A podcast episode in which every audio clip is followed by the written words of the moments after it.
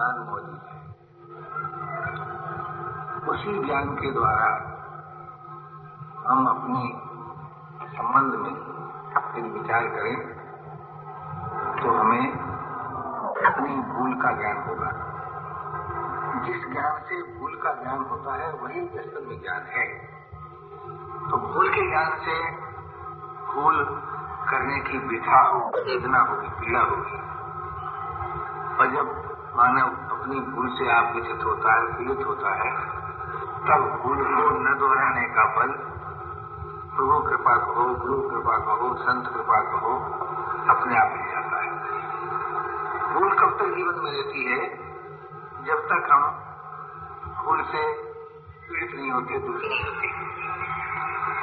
इस दृष्टि से निश्चित हुआ कि हमें अपनी भूल को जानना भी है और उससे पीड़ित होना है। किस सीमा तक? सीमा तक उसके न दोहराने की बात आ जाए किंतु जब हम अपनी भूल को जान लें और उसको न दोहराएँ, अर्थात जानी हुई बुराई को न करें, की हुई को न दोहराएँ तो जब हम की हुई बुराई को दोहराते नहीं है, जानी हुई बुराई को करते नहीं है, तब हम बुरे नहीं कहते। ऐसा नियम है। कि बुराई का जो नाश होता है ना वो भलाई से नहीं होता। अब तो बुराई के न करने से होता है। तो जहाँ हमने ये तय कर लिया भाई, अब हम जानी हुई बुराई को करेंगे नहीं, की हुई बुराई को दोहराएँगे नहीं, इतनी मात्र से सारा संसार हमसे प्रसन्न हो जाता है, ऐसा कह दो। नाराज़ नहीं रहता, ऐसा कह बुराई रहित जीवन की मांग संसार को है। उसके बाद क्या होता है कि जब हम बुराई रहित हो जाते हैं, अर्थात बुराई को नहीं करते हैं, तब अपने आप भलाई होने लगती है। जो बुराई नहीं करता है, वो बुरा नहीं रहता, और जो बुरा नहीं रहता, वो भला हो जाता है। और जब वो भला हो जाता है तो भले होने से भलाई होती है। यहाँ एक बात बहुत ही गंभीरता से विचार करने की है कि कुछ लोग सोचते हैं, भला करेंगे तब भले होंगे। पर मानव शासन ऐसा नहीं बनता। मानव ने कहता है, भाई देखो, पहले तुम भले हो जाओगे, तब भलाई कर पाओगे। क्योंकि कर्ता में से कर्म निकलता है, कर्म से कर्ता नहीं बनता। अगर कर्म से कर्ता बनता होता तो कर्म तो मशीन के द्वारा भी होता है। तब तो ऐसी फैक्ट्री बन जाती, जिनमें भले आदमी बन जाया करते और भले आदमी बनाने की तो फैक्ट्री नहीं बनी आज संसार में। क्यों नहीं बनी? कि भाई कर्म पीछे होता है, कर्ता पहले होता है। यदि हम भले हो जाएँगे तो हमारे जीवन में से भलाई होने लगेगी। वो अपने आप होने लगेगी। इसलिए भले कब होंगे, जब बुराई रहित हो जाए, यानी कोई बुराई न करें की हुई न दोहराएँ बुराई न करने से भले होते हैं, भलाई करने से भले नहीं होते। अच्छा बुराई न करना ये अपने को भला बनाना है। और जब भले हम हो जाते हैं तो भलाई होने लगती है, उससे संसार के अधिकार पूरे हो जाते हैं। भलाई से सारा संसार प्रसन्न हो जाता है, सारे संसार हर्षित हो जाता है। ये दूसरी बात हुई। पहली बात हुई, बुरे में रहना दूसरी बात हुई, भले होने पर भलाई का करना, अब उसकी हुई भलाई के बदले में, अगर हम कुछ न चाहें, ये तीसरी बात हुई, कुछ न चाहना, ये तीसरी बात हुई तो क्या होता है, जो कुछ नहीं चाहता है, उसका संसार बड़ा आदर करता है, उसे बहुत पसंद करता है। चाहने वाले को कोई पसंद नहीं करता। और कुछ न चाहने वाले को सभी पसंद करते हैं। तो भलाई से, कुछ न चाहने से हमको शांति मिलती है। भलाई से हम संसार ग्रहण से मुक्त होते हैं। उसके बाद एक चौथी बात आती है, प्यार देना। प्यार देने से तो संसार की कौन कहे? भगवान को भी होती तो चार बातें जीवन में हुई। पहली बात, बुराई रहित होना। दूसरी बात, भलाई करना। तीसरी बात, बदले में कुछ न चाहना। चौथी बात, प्यार देना चार बातें इन चारों बातों से मनुष्य का जीवन सफल हो जाता है, सार्थक हो जाता है। और फिर उसे न कुछ करना रहता है, न कुछ पाना रहता है। क्यों नहीं रहता करना भाई? कि बुराई रहित होने के, होने से जितने तप हैं, वे सब आ जाते तप का मतलब क्या है? इसके जीव में बुराई की उत्पत्ति नहीं होती। जो बुराई रहित हो गया, तपस्वी हो गया। और बुराई रहित होने से जितनी अच्छाई है सो पर अपने आप आ जाती है। क्योंकि अच्छाई जो है ना, वो दैवी है। वो मनुष्यकृत नहीं है। बुराई मनुष्य की भूल से होती है और अच्छाई स्वभाव से होती है। इसको कहना चाहिए, ईश्वरीय विधान से, प्राकृतिक विधान से दैवी विधान से, इस प्रकार की भाषा आपको अच्छी लगती हो, उसी अनुसार कहना चाहिए कि अच्छाई जो है, ये तो अपने आप होती है। इसके लिए किसी सीखनी नहीं पड़ती, सिखानी नहीं पड़ती। बुराई रहे तो नहीं अच्छाई हो गई। जैसे उदाहरण लीजिए। अगर कोई झूठ बोलता तो क्या बोलेगा? सच्ची बोलेगा? सच नहीं बोलता तो क्या बोलेगा? मधुरी बोलेगा। तो सच बोलना मधुर बोलना, ये तो स्वाभाविक हुआ। और झूठ बोलना, कटु बोलना, ये अपनी भूल हुई। तो जैसे हमने अगर अपनी भूल को निकाल दिया तो फिर अच्छाई जिसे कहते हैं ना जिसकी संसार को ज़रूरत है, वो जीवन में अपने आप आ जाती है। तो समस्त साधनों की भूमि क्या हुई? बुराई रहित होना। कौन सी बुराई? जिसे आप स्वयं अपने ज्ञान से जानते हैं किसका नाम बुराई है, उस बुराई रहित हो जाए। कोई कहे भाई हम तो जानते ही बुराई जिसे कहते हैं। तो उसके सामने मान लेना चाहिए, क्या तो वो मानव मानव संज्ञा नहीं है, या उसमें बुराई नहीं है।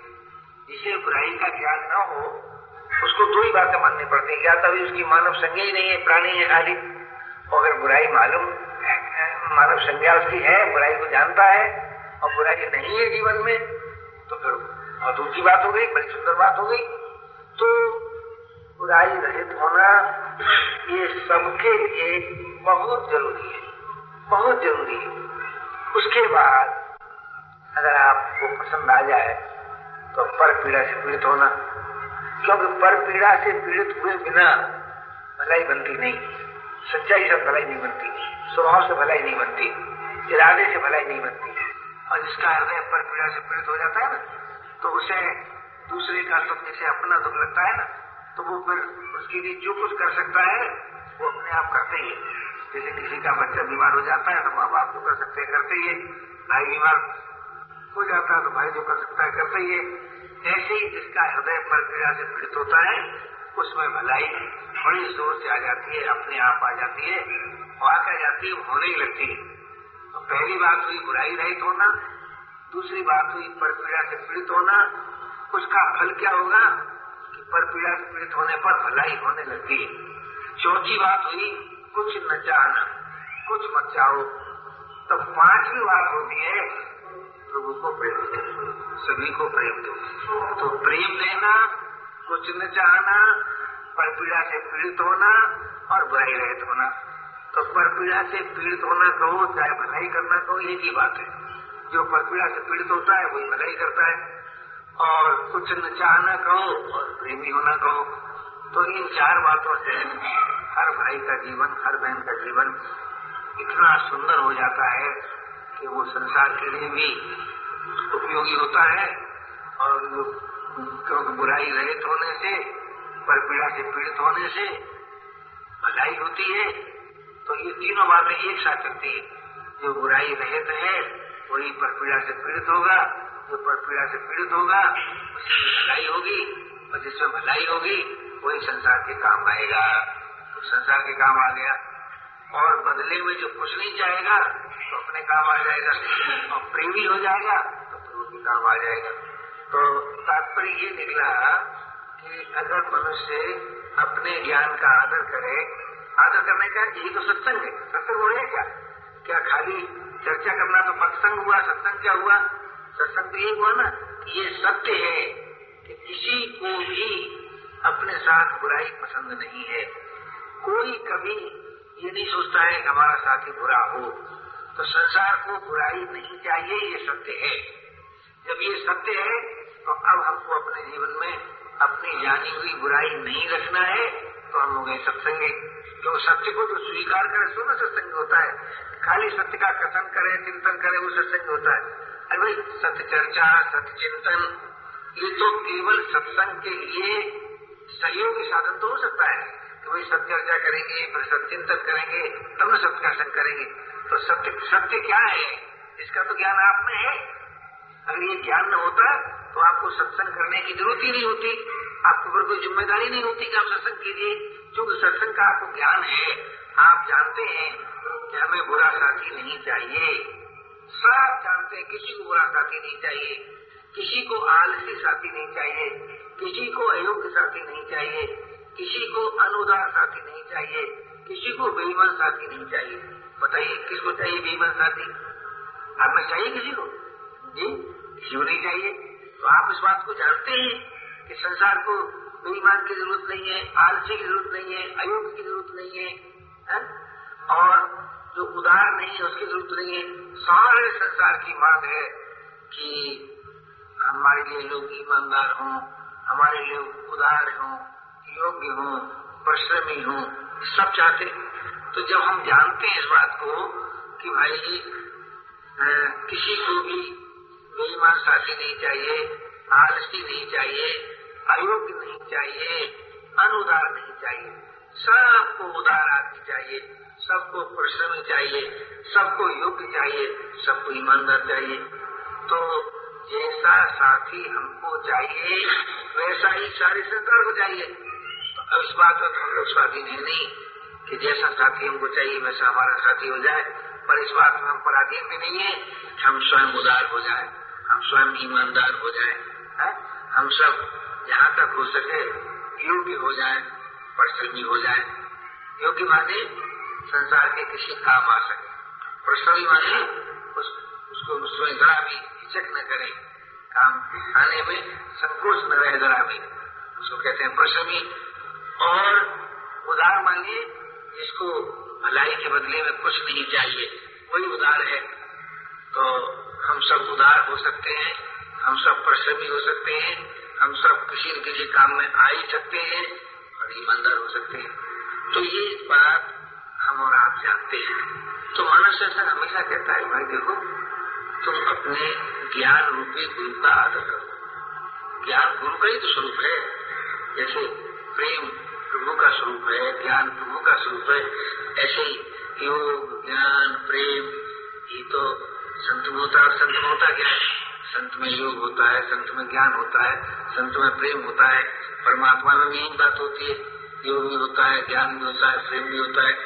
इसलिए बताएगा ना कि संत का और परमात्मा का जाति संबंध होता है। तो दोनों एक ही जात के होते हैं। अंतर क्या होता है? कि संत के द्वारा हमें इस बात में विश्वास होता है कि परमात्मा में ज्ञान है, परमात्मा में प्रेम है, परमात्मा में सामर्थ्य है। सामर्थ्य प्राप्त होती है, वो योग से ही प्राप्त होती है। तो योग रूपी विभूति, ज्ञान रूपी विभूति, प्रेम रूपी विभूति, ये तीनों ही परमात्मा की विभूति है और ये तीनों ही गुरु का स्वरूप है। गुरु योग रूप भी है, बोध रूप भी है, प्रेम रूप भी है। इस दृष्टि से अपने यहाँ की संस्कृति में, अपने यहाँ की क्या कहना चाहिए सभ्यता में गुरु की बड़ी महिमा गाई जाती है। क्यों? क्योंकि वो ज्ञान उसमें है, योग उसमें है, प्रेम उसमें है। कहीं कहीं योग, ज्ञान, प्रेम को उसने प्राप्त किया है। तो आज हमें और आपको भी ये तीनों चीज़ें मिल सकती है। आपके कैसे? भाई, जब हम बुराई रहित हो जाते हैं और बुराई, दुख से दुखी होने लगते हैं तो जीवन में उदारता आ जाती है, सेवा आ जाती है। और जब कुछ नहीं जानते हैं तो त्याग आ जाता है।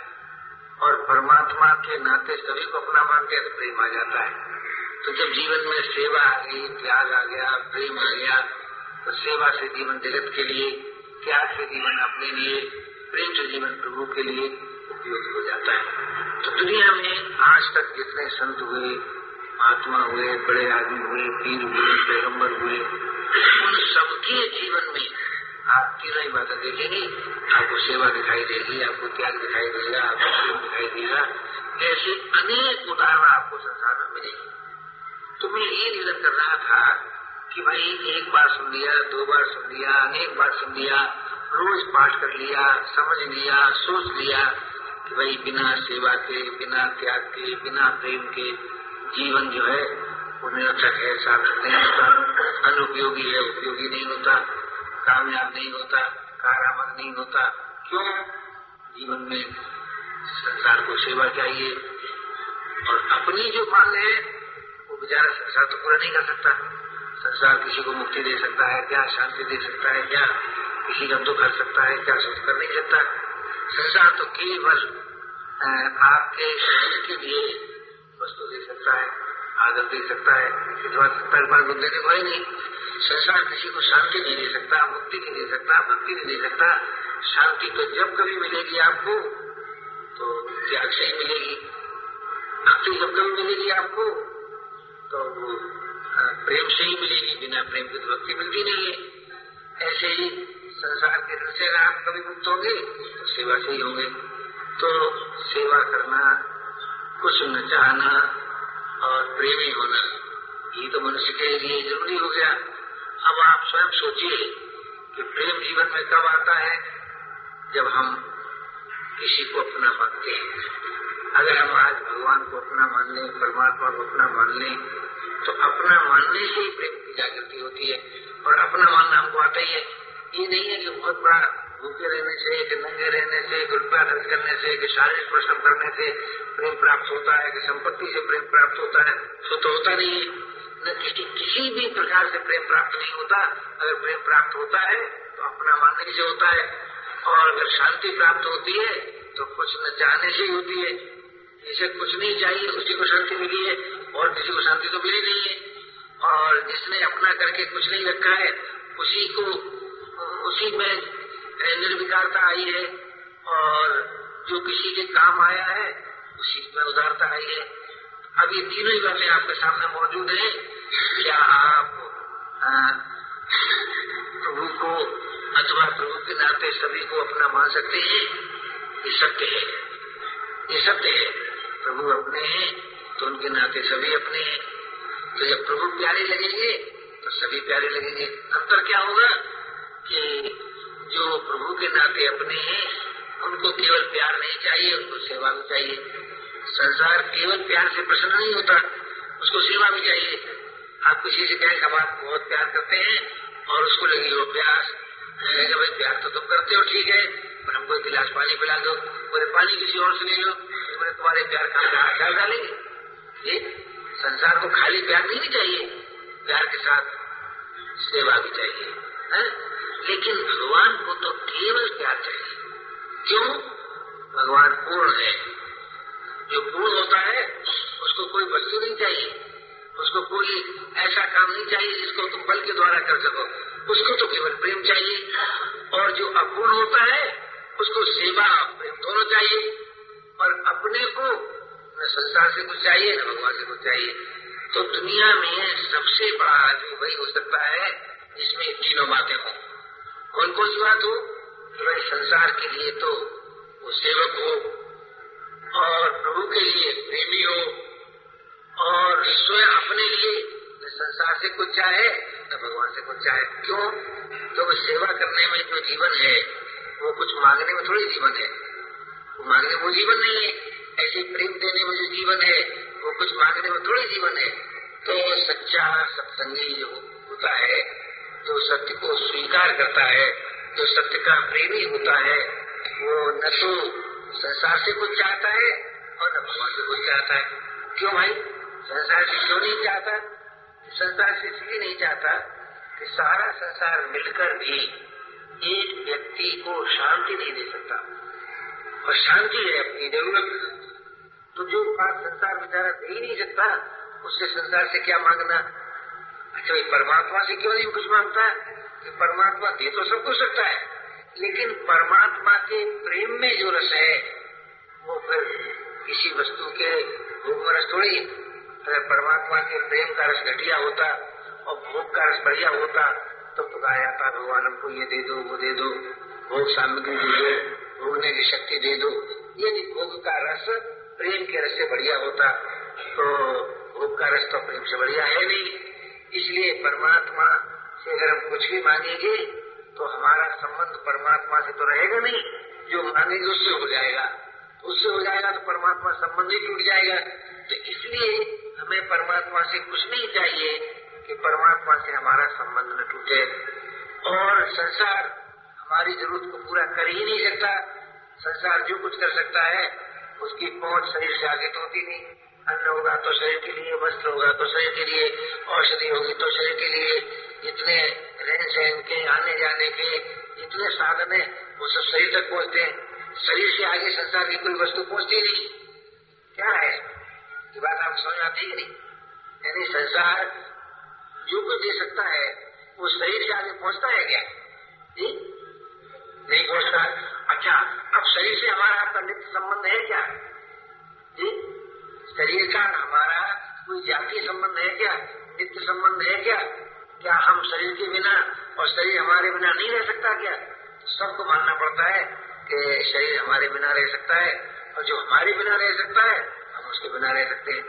तो शरीर सदैव रहेगा नहीं, इसलिए शरीर से हमारी मांग पूरी हो नहीं सकती। हाँ इतना ही हो सकता है कि शरीर के द्वारा आप संसार के काम आ सके, किसी सीमा तक। और संसार भी शरीर के लिए आवश्यक वस्तु दे सके किसी सीमा तक। आज तक ऐसा ऐसे तो कोई खुराक बनी नहीं कि जिससे आदमी बुढ़ा न होता या मरता नहीं। शरीर नाश न होता, शरीर में शक्ति न घटती। ऐसी कोई खुराक आज तक बनी है क्या? कोई खुराक ऐसी नहीं हुई। चाहे कितनी अच्छी से अच्छी खुराक आप खाइए खाते हुए भी जितनी शक्ति क्षीण हो जाती है शरीर की रोज़ाना, उतनी रोज़ाना की खुराक से पूरी नहीं होती। अगर उतनी रोज़ाना की खुराक से पूरी होती तो जीवन में बुढ़ापा तो कभी आता ही नहीं, मृत्यु तो कभी आती ही नहीं, शरीर कभी बदलता ही नहीं, शरीर का कभी नाश होता ही नहीं। बल बढ़ता ही रहता बल घटता ही नहीं। लेकिन आपको सबको अनुभव है कि बचपन में से लेकर जवानी तक बल बढ़ता रहता है और जवानी के बाद घटता रहता है। और बढ़ता रहता है वो भी क्या? वो बल खर्च ही होता रहता है। ये नहीं बल बढ़ गया तो इसका बना रहे, बना तो नहीं रहता ना।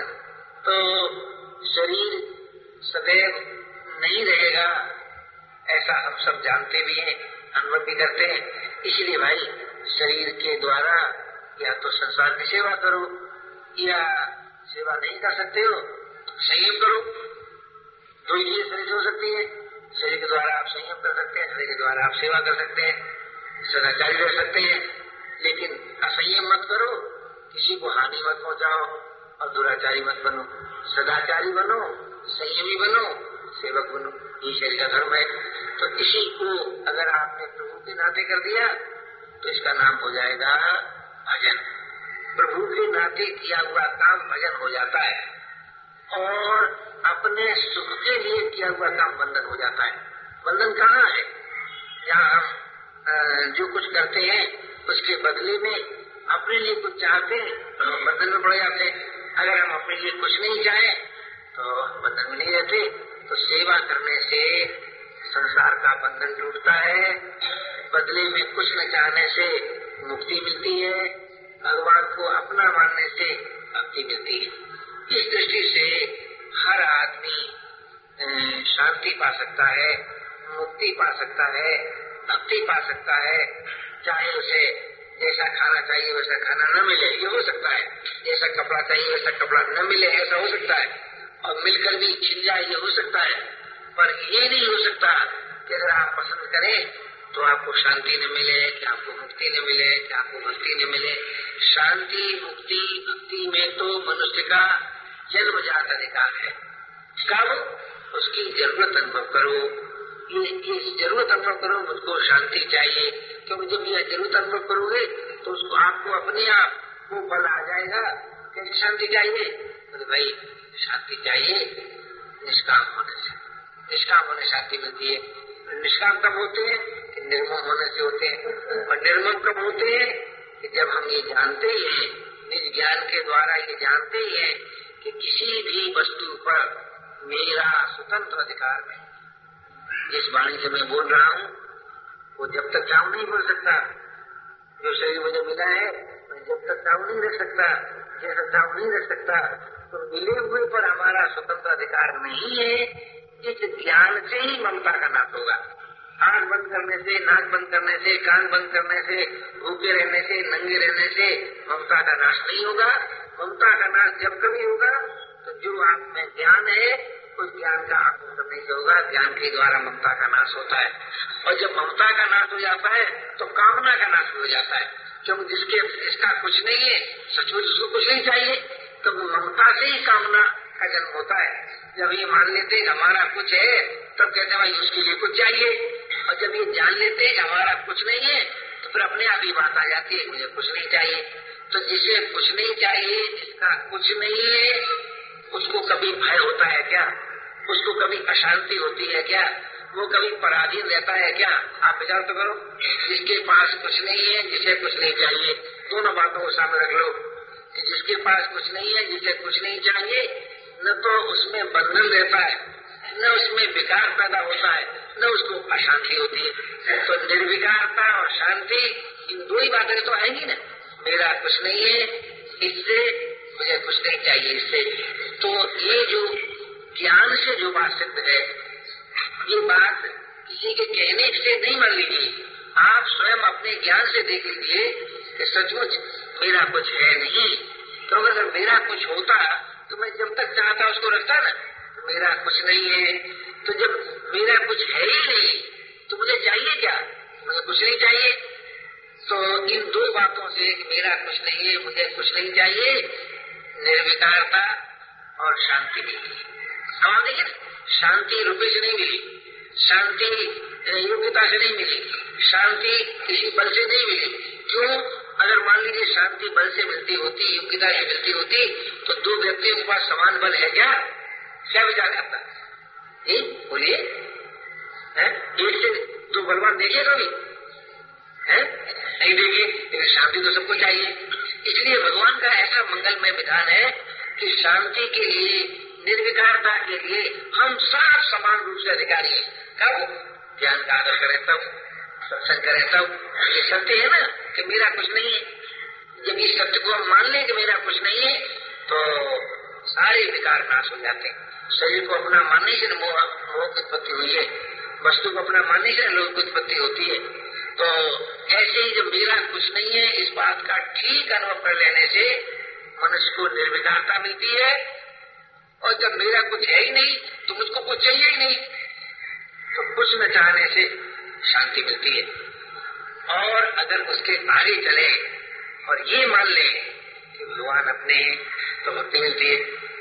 शांति पाने में, मुक्ति पाने में और भक्ति पाने में, निर्विकार होने में, विकारों से रहित होने में हम सब स्वाधीन हैं, हम सब समर्थ हैं। परंतु बड़े दुख के साथ कहना पड़ता है कि जिसकी प्राप्ति में हम स्वाधीन हैं, समर्थ हैं, उसी को पसंद नहीं करते। ये बात नहीं है कि आपको मुक्ति से नहीं मिलती कि साहब आपके पास धन नहीं है, कि बल नहीं है, कि योग्यता नहीं, सो बात नहीं। आप पसंद नहीं करते हैं। इसलिए शांति नहीं मिलती, इसलिए मुक्ति नहीं मिलती, इसलिए भक्ति नहीं मिलती अगर आप पसंद करें हमको तो शांति चाहिए, हमको तो मुक्ति चाहिए, हमको तो भक्ति चाहिए, अरे भाई जिसको शांति चाहिए, और उसको तो अपने ज्ञान का आदर करना ही पड़ेगा, भूल रहित होना ही पड़ेगा। ये तो हमसे भूल हुई कि जो वस्तु हमारी नहीं है, हमने उसको अपना मान लिया। तो जब और जो अपना था, उसको अपना माना नहीं दोनों तरह से भूल हुई। शरीर और संसार जो दिखाई देता है, वो तो अपना था नहीं, उसको तो अपना मान लिया। और भक्तों ने, संतों ने जिस भगवान के लिए कहा कि हमारा सबका अपना है, उसको अपना नहीं माना। तो भगवान को अपना न मानने से तो हम भक्ति से दूर हो गए। और संसार को अपना मानने से हम बंधन में पड़ गए। अब जब हम बंधन में पड़ गए, भक्ति से दूर हो गए, तब जीवन में अनेक प्रकार के दोषों की उत्पत्ति हो गई, अनेक प्रकार के अभावों की उत्पत्ति हो गई। उस अभाव को, उन दोषों को मिटाने के लिए ये बात सामने आई कि भाई, अब तो सत्संग करो। यानी जो सत्य है, उसको स्वीकार करो। तो सत्य क्या है? पर्सनल कुछ नहीं है। जो कुछ है यूनिवर्सल है। पर्सनल नहीं है। अब पर्सनल नहीं है किसी को जीवन में डालोगे कैसे? भाई, मेरा कुछ नहीं है। जिस बारे से बोलता वो मेरी नहीं है। जिस कानों सुनता वो मेरे नहीं है। तो अच्छा जो चीज़ अपनी नहीं है उसका नाजायज इस्तेमाल मत करो। जो चीज़ अपनी है उसके सही इस्तेमाल का फल मत चाहो। क्योंकि अपनी कोई चीज़ है ही नहीं तो फल के साथ का चाहते हो भाई। तो कुछ चाहो भी मत और नाजायज इस्तेमाल भी मत करो। एक का नाम कर्तव्य विज्ञान है एक का नाम अध्यात्म विज्ञान है। अध्यात्म विज्ञान का मतलब क्या है? जिसे कुछ नहीं चाहिए वो अध्यात्म विज्ञानी है। और जिसको सही काम कर, करने का के बदले में सही काम करना आता है, वो कर्तव्य विज्ञानी है। तो मिले हुए बल के द्वारा सही काम करो और बदले में कुछ मत चाहो। तो सही काम करने से सारा संसार आपसे प्रसन्न हो जाएगा और कुछ न चाहने से आपकी कीमत संसार से अधिक हो जाएगी।